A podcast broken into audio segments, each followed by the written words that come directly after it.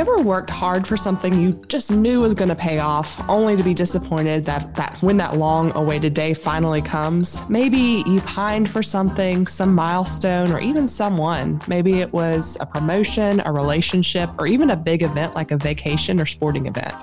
You've put time and money and effort into it, only to be left feeling like you strove so hard for something that maybe wasn't really worth having. Hi, this is Liz Bashirs, joined by my Belcro co-hosts Rachel Briers and Mary Scott Hunter. And today I'd like to I'd like us to talk about the things that we often strive for that aren't really all that worth having. I know for me, this often comes in the form of buyer's remorse. You know, we know we all know that feeling, don't we? Maybe it's something mm-hmm. you had your eye on for a long time, only to buy it and be disappointed that you spend all that money on something you're really not going to use or enjoy that much buyer's remorse specifically is a type of cognitive dissonance. And you know how we love to talk about psychology and neuroscience on this show. So I want to jump right in with this one. And I found this helpful example uh, about cognitive dissonance on, on a website about home buying that we'll link in the show notes. You know, home buying a home is a huge goal for many of us. And for most of us, it's also the biggest individual purchase we'll ever make. And quote, as humans, sometimes we want things that are in direct opposition to each other. For example, we want to buy a house and we also want to travel and eat out and have a nice lifestyle. The moment we commit to one path, buying a house, we worry that the other choice might have made us happier. According to The Hustle, some surveys have shown that as many as seven out of 10 people who buy a car and 44% of all new homeowners experience some form of buyer's remorse. But the, even the smaller items like clothing, electronics, and kitchenware, they can just as easily haunt us. The highest incidence of smaller items that garner the reaction of, of buyer's remorse clothes, shoes, and apparels at over 60%, which Ooh, really amen. is gracious. How many of us have closets full of stuff with the tag still on them? Uh, Raise his hands. guilty as charged. So, one of the ways that I read that said to uh, the best way to combat buyer's remorse in particular was to buy experiences and not things. Do, either of you have an example of when that plan maybe backfired? oh, yeah. So, um, in general, I'm a big fan of buying experiences and making memories and because because if you think about it it's the same reason why your parents might or somebody might have told you somewhere along the way education is the only thing you can never take away. Because it's knowledge. It, it exists in your head. It's not anything anyone can take away. I mean people can do anything. You can you can lose a lot but you you don't generally lose your knowledge. You don't lose your memories. You don't lose your you know those things that that really make you you. But i will say that when my children were little, I I was still trying to do too much. I was still trying to, you know, John and I had a very active lifestyle pre-children. I've I've spoken on the show about, you know, just struggling with getting married, but not that I I mean I wanted to be married. I loved my husband, but just kind of struggling with the whole you know giving up something to get something else and then when we when we had children we were still trying to travel and do things like we did before. And when we just had one, our oldest Nathan, we could throw him in the backpack and, you know, we were living in Europe, we were in the military, and we would throw him in the backpack and go places. And it really wasn't that hard with just him. And I also think there was like some philosophy changes and some differences in, you know, in European culture that, I mean, just kind of helped with things. But when we got back to the states and we started having more children um, there was a point where i guess i just didn't see how hard and what a big bag drag things are. When you have when you have a toddler and you have a baby and at one point i was you know i was we had toddler nathan we had baby ann claire and i was pregnant with caleb. They're only 14 months apart and we decided to go to the dominican republic. And it was an expensive Bad trip Rachel's laughing right now. She's almost falling out of her chair laughing right now. I can picture the whole thing. Oh, the diapers, the the the the pack and play, the toys, the I, I, it was terrible. It was a terrible trip. I couldn't I couldn't have anything to drink because I was pregnant. I was it was hot, it was sticky, there was sand, I was flipping miserable, and I had these two little kids. And on the way home, um, I just made the decision we are not traveling like that again until everybody can drag their bags. And we did not until 2014. So that was one where I, we tried to, you know, make this great memory, you know, before the third kid came and, you know, buy this experience for our family. But it was horrible. So, yes, I had definite remorse about uh, that. And we, you know, and it was something we worked hard for and we planned for and we, we really strove to make happen. And then it just wasn't worth it you know so i can just picture all of that we, we went through the same same things but i guess i've had to kind of think think about and realize that often the anticipation of the big thing is truly more enjoyable than the actual thing we experienced that this year pepper and i had a had a trip that we had actually won because we sat through one of those awful timeshare presentations to get the to get the free trip. And it was going to expire this year. And so we took an extended weekend trip. And the options of where we could use this free, you know, quote, free trip were very, very limited. And we had a handful of options. And the combination of what was available, what looked the nicest was Las Vegas. Well, Pepper and I are not gamblers. There's nothing appealing to me about slot machines and games of chance and all that. So we thought, let's go there and skip all that stuff and take the opportunity to drive out into the desert, see the Grand Canyon, and then let's go to Vegas one night or two nights and have dinner and walk around and see what this is all about. We'd both never been there.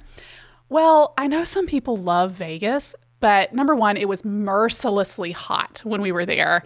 Yes, the architecture is stunning. It is something to see, but there's a lot of also just grime and and sadness and unsavory people doing unsavory things. And I tell you, after an hour or more of walking up and down with all these people and trying to find a place open during, you know, COVID restrictions just to sit down and relax, I was just like, like, get me out of here. I am glad I saw it so I can say I've been there but I am good now, and I am so glad that trip was free. I mean, we had to pay for flights and the rental car and food, but the room was free because I would have felt buyer's remorse. And I will say the desert was well worth it. We did thoroughly enjoy driving into Arizona. But Pepper and I have reflected many times after big trips or expensive dinners or whatever that, you know, some of the happiest times we have ever had were more than 16 years ago living in a one bedroom apartment without two pennies to rub together, just enough to get a Friday night pizza and watch Alias or Lost together. I love it. Remind me not to go to Las Vegas and when was it like August, September, something like that? Yes. For the record, I love Vegas. of course. I've never been. I've never been. so there's this thing called Paris syndrome, which is a form of culture shock and disappointment that some people are said to uh, experience when they visit Paris, France for the first time, and find that despite its glamorous and gleaming depictions on in movies and on Instagram, it it's actually kind of a grimy and welcoming and sometimes decidedly unromantic city. I think I had a mild form of it on my first trip there because you have these huge high expectations of this gorgeous romantic place and there there are some aspects of it that are really cool. I will never be unimpressed by the Eiffel Tower. It is much bigger than I thought it would be. But there were so many other things about the city that I was just like, eh, I'd rather be almost anywhere else in the world than where I am right now. You know, I think that is probably true of any place you go. And whether it's Vegas or Paris or the capital of our country or I mean there's there's just you're going to see they're real places they're not it's not a it's not a fancy picture in a book that's perfectly lit it's it's not a it's not a, a memory that's 20 years old where all the rough edges have been blurred out. I mean, it's not a long distance relationship where the person can be perfect because they're you don't have to you know wake up in the morning and see them with you know morning breath you know? I mean it there's they're they're real places. They're real things. There's there's drunks there's there's you know there's problems with your hotel room there's there's, there's people there's, trying to sell there's you rude people yeah. Euro little eiffel tower keychains.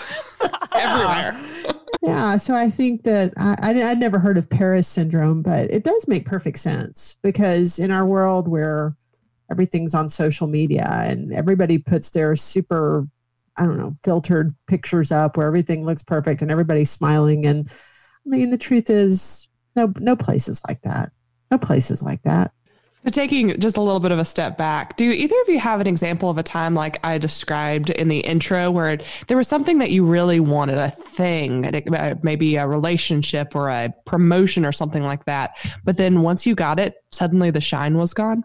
Oh yeah, I mean, who really who hasn't been there? Who hasn't pined for the new car or pined for the you know the the dress or the the, the home edition?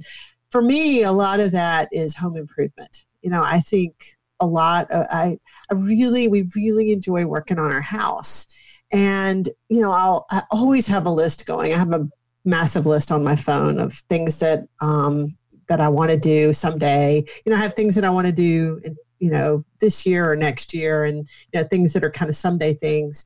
But I always find that we do these projects and I, am I'm, I'm happy for a little while, but then I'm like, okay, next. You know, I'm like, it's, and I I don't know if that's the right way to think about it. I think I may be needing to tune my thinking about that because I've noticed that that that can get to be a real drag for my poor husband, who's really the one that winds up, you know, you know, digging the fence post hole or, you know, or repainting the, you know, the half bath or, you know, I mean, we do things together, um, do these projects together, but it really, he's always such a willing partner. But I, I do think that I let that list lead a little too much. And, you know, it's, it's good to put a little rest in between those projects and enjoy the project. And I feel like sometimes I don't, I don't do that enough.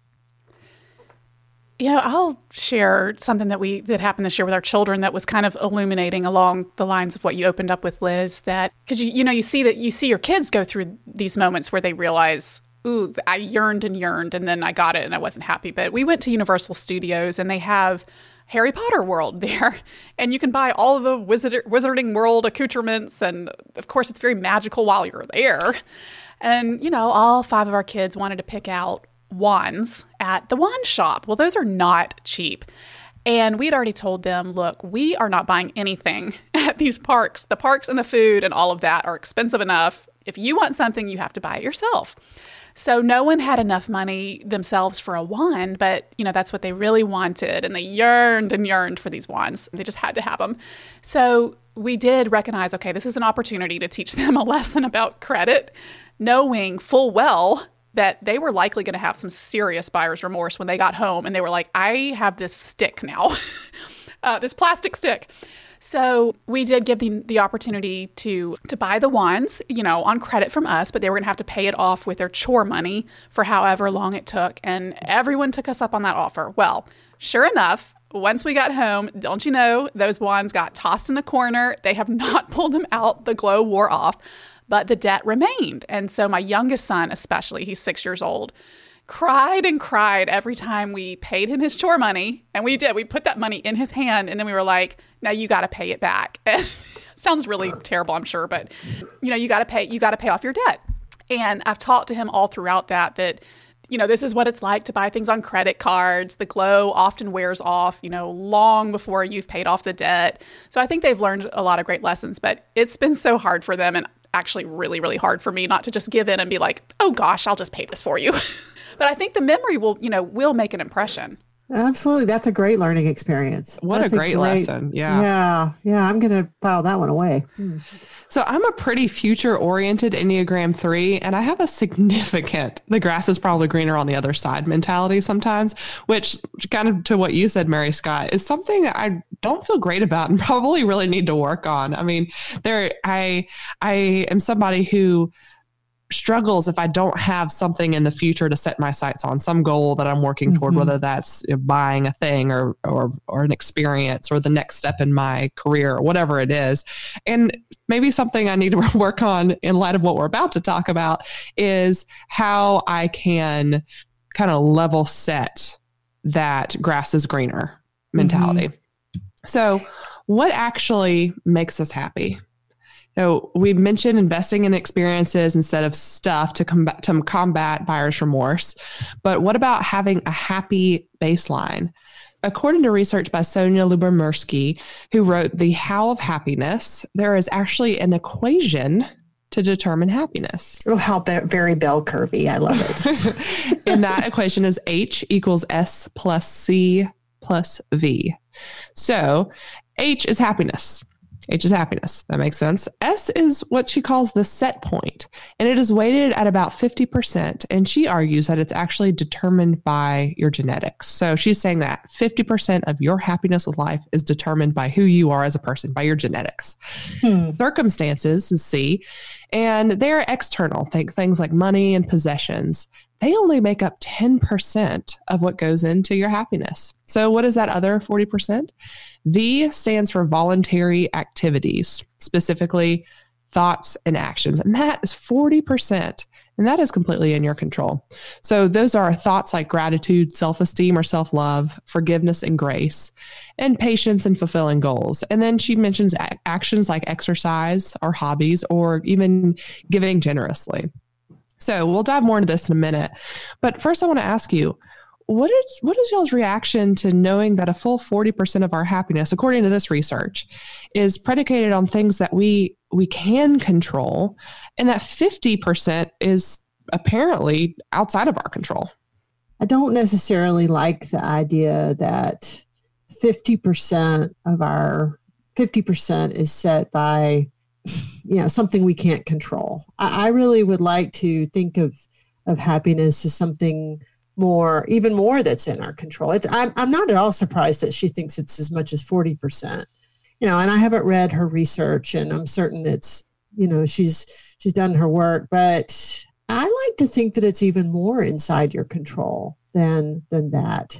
Uh, it may not feel that way. It may not seem that way but I I do think of of it as as more your personal choices, or she calls it voluntary activities. I think if you have a genetic disposition toward a baseline that is already kind of tilting toward a certain degree of of happiness and then if you struggle with thoughts too, you're just exacerbating your baseline and putting yourself really behind the curve. And I think it's the hidden struggles for joy and peace and happiness that we just don't know about each other. I mean, you can't look at someone's life and say, "Oh, you have this. You should you should be so happy." Or, "Oh, you have that. You know, what what in the world do you have to be sad about?" Because we just don't know what inner battles people are facing. And for those with a genetic disposition to be very naturally happy, that is awesome. You know, that in itself is a huge gift. My I mean, my dad is that way he genuinely does not have to try, y'all. He it's just who he is, and he will tell you that. So we can admire those folks, but they have an inner gift and maybe they don't have to struggle like some do. So I say that to encourage others, like I encourage myself. I think we have to look at the percentages you gave us, Liz, and with great grace for ourselves say, okay, I'm not going to spin my wheels after empty things that only make up 10% of happiness, like money and all that and I'm going to accept my genetic state and show mercy to myself because of it. And if I'm really struggling in the 40% voluntary activities area, I'm going to humble myself and ask for help. I think that if we're thinking about this in terms of striving for something that may not be worth having, striving is an important word in there. And striving to me implies choices. It implies what she calls voluntary activities. And I think that there are things that happen to you, you know, the circumstances of your birth, your genetics, your your circumstances of life, of work. There are things that happen to you that truly are outside of your control. And I suppose that would all kind of fall into that that probably that that 50% of things. But I really do think that sometimes and not all the time. And i and i i am not shaming anyone here. I'm but i am i but i just I, I i wish sometimes that we would put a little more emphasis on voluntary activities and really really understanding that yes there are there are circumstances and things that are that are going to get you down and that do get you down and illnesses and uh, the list goes on and on. But making choices for yourself and for your loved ones that can that are positive you know that that's within most everyone's capacity. That is within most everyone's capacity. And it's important that you do that. It's really important that you do that. Otherwise you, you're and, and I guess there's also a kind of a, I've made a note here that it's a perspective and a prioritization, striving for things that aren't worth hap- are worth having. If you're in that volunteer, if you're trying to function in that voluntary 40% or 50% or however much you think of it is, however much you think is really within your control, you know, that that's a, that's a finite amount of resources, time, energy. If you're striving for things that aren't worth happening, having in that little bit of bucket that you have, you know, what you're doing is crowding out things that are worth having and are worth doing and are worth working for. And we only have so much time in this world. We only have so much energy. We only have so much space. We only have so many people we can affect and touch. So, to me, this research really speaks to how important it is that of that bucket that we have control over, we're making the very best decisions and we're not striving for things that aren't worth having for the next home improvement project that can really wait, the next trip that may or may not be even worth doing, you know, the next bigger car, bigger house. I mean, those are those things. You've crowd out your opportunities to really make the choices that are really meaningful for happiness and fulfillment gosh, so much wisdom from both of y'all um, in that answer. And I thank you so much for each of your vulnerability and um, openness in answering that question. I know for me, I it was both frustrating and liberating to see those percentages spelled out. She has some really good and compelling research behind how she came to each of those um, each of those conclusions on that. I will say, you know, I really struggled against that 50% for the genetics until I thought of it in terms of of um, how I feel in the morning when I wake up at six o'clock in the morning versus how my husband feels in the morning when he wakes up at six o'clock. He's just wired that way. he is wired to wired. wake up at five forty-five, ready to take on the day. He's like a puppy. He's happy. He's ready to go full energy. Where I'm just like, leave me alone has nothing to do with caffeine or coffee. She's like, leave me alone until I'm awake and I have my thoughts together, and then I can be a real human being. and and you know, we just have we just have different. We're wired different ways. We and some of that is genetics, and some of that's you know nature versus nurture, but learning to be self-aware of those differences and really embracing you know the tools that you're given to to try to get better outcomes and then on the on the flip side of that seeing that only 10% of what makes us happy is wrapped up in our circumstances. And that's like i said money possessions stuff what's going on in the world. That's that's kind of freeing too because mm-hmm. that that really gives you the opportunity to say hey i, I don't have to be tied to these things or these expectations anymore. I can take concrete actions that will increase my baseline of happiness I really feel strongly that it's all about your choices. Because I I look at you know people's lives vary obviously widely in luxuries and you know stuff and opportunities and and that sort of thing. But I think about how you can wind up you can find yourself envying people's lives who have far less than you.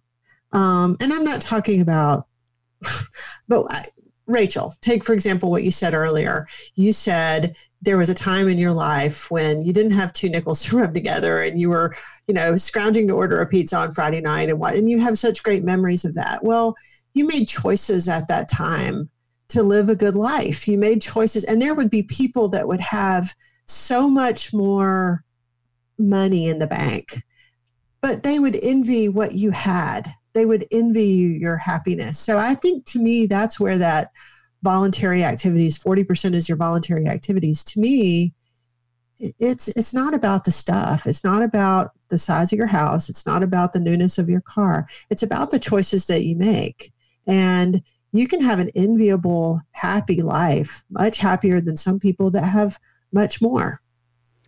You know, and thinking about if you make a bad choice, then letting that influence your future choice. I mean, I, will just bring up quickly that you know how when you when you buy your first house, you just don't know how the finances are going to shake out. You know what your mortgage will be, but you ha- you don't know all the costs, and so it's kind of hard to predict. Well, you know, we bought a a very nice house on the water in a gated community. It was sort of the she she part of town, and I at that time just I don't know, I was drawn to that. And we got into it and our kids were also in private school and i realized a couple months in i was like well hope i like this house and this school you know? And it was like oh i've got this thing but now now we're sort of stressed in in the other area. And so when we moved to huntsville you know there was sort of that temptation again to be like well what's the nice part of town? But we like actively had to be like wait a minute remember? And i think it gets to this 10% percentage that yeah, that's not what made us happy. And just making a different choice once you once you realize that i think is important. So there's there's also this concept called the hedonic treadmill or sometimes it's known as the hedonic ad- adaptation which is kind of related to dr Lyubomirsky's research. And it is quote the observed tendency of humans to quickly return to a relatively stable level of happiness despite major positive or negative events or life changes According to this theory, as a person makes more money, expectations and desires rise in tandem, which results in no permanent gain in happiness. And some examples they gave to demonstrate this were when somebody wins the lottery, their their happiness goes way up, but it's temporary and they'll go it'll it'll even back out, it'll go back down to that baseline. Or say somebody is injured in a car wreck and, and they are now paralyzed for life. You know, they're gonna really, really struggle for a while and then their happiness goes, they report that their happiness goes back about to where it was before the accident. So, with that kind of that treadmill in mind, do either of you have any ideas on how to permanently increase that baseline by pursuing things that actually will increase our happiness in the short and long term? I think that the research is absolutely correct because who hasn't been in the situation where you've looked at the budget and you're getting some extra money and from a job or from some side hustles and you think I'm going to be so much happier and then that disposable income goes somewhere and the truth is you're not any happier than you were before you had the disposable income. I mean that's that's real that's happened to everyone. Let me say this though just break break we are not talking about situations where that the situation is abject and there's there's poverty and there's there's real need. That's a totally different scenario. I'm talking about the everyday middle income sort of situation where you think you're going to love having all this disposable income or having a little extra and the truth is you're never any happier. So how do you really get happier? To me it's meaningful things. It's things that build your soul that feed your soul. Your faith faith formation your reading um, your you know experiences. They're not necessarily uh, expensive experiences but commitments to walking or um, spending time with loved ones or going to visit a graveside or you know those real experiences that when you come away you just your soul feels richer. That's to me what ups your baseline. Mm, that is such wisdom. You know i think we talk a lot about awareness and I continue to feel that that is such a key, like you said, Liz, to this equation. Just knowing, just knowing that money, possessions, all of that will likely only account for 10% of our happiness. That's major information to remember to teach our children who are bombarded with materialism to model to them, you know, what it is to be truly satisfied with what you have. Because you're right, Mary Scott, you know, once you've taken care of your needs and a modest degree of your wants, you're not going to be that much happier with more you know, I'm happiest when my children are doing well, when I can be there for them, be present, loving, caring, sitting with them, unrushed, listening to their little worries, tucking them in. When Pepper and I can just sit on our back porch in peaceful states of mind and listen to music and just be with each other. And that does not cost a dime. I think 2021 is to take yourself off the hedonic treadmill gear. If there's anything that 2020 taught us, it's not worth it. It's just not worth it. I know my my word. I've already picked out my word for 2021, and it is just peace. Because y'all, I need it, mm. and I think that is the thing that will increase my happiness baseline so much. Is if I if I strive for and look for and work for inner peace. That is know, worth having. No freaking kidding. Because you know, lifestyle inflation is a real thing. Is a real thing. I ain't got real problems, but I don't have peace right now either. And that's what I want to work for. I do have one actionable tip that has really helped me in getting off of that wanting more stuff treadmill.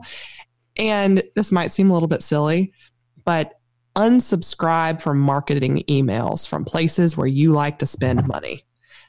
I used to spend an obscene amount of money on clothes from J. Crew but it's only because I learned that they were sending me emails every day talking about this great new sale. And that just lights up stuff in my brain of saying, oh, I, I can't miss out on this great sale. Look at this cute piece of, of clothing that will just make me look so cute. And oh, it's 30% off. Well, you know what? It was also 30% off last week too. So as soon as I unsubscribed from those marketing emails, I stopped spending that money and I, and I got off that treadmill. So that's one piece of actionable advice that's, that's worked for me.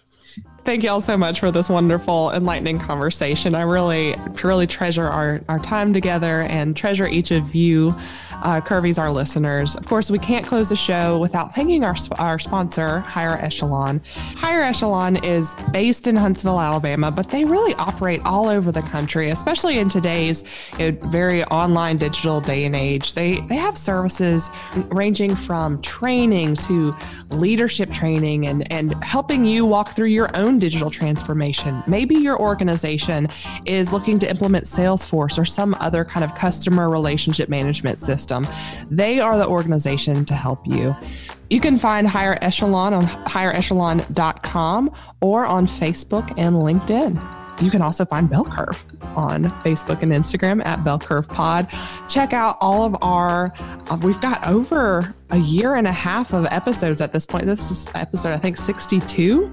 Um, so you can you can find some of our back episodes on bellcurvepodcast.com. Thank you so much. Welcome to 2021, ladies and gentlemen. We made it.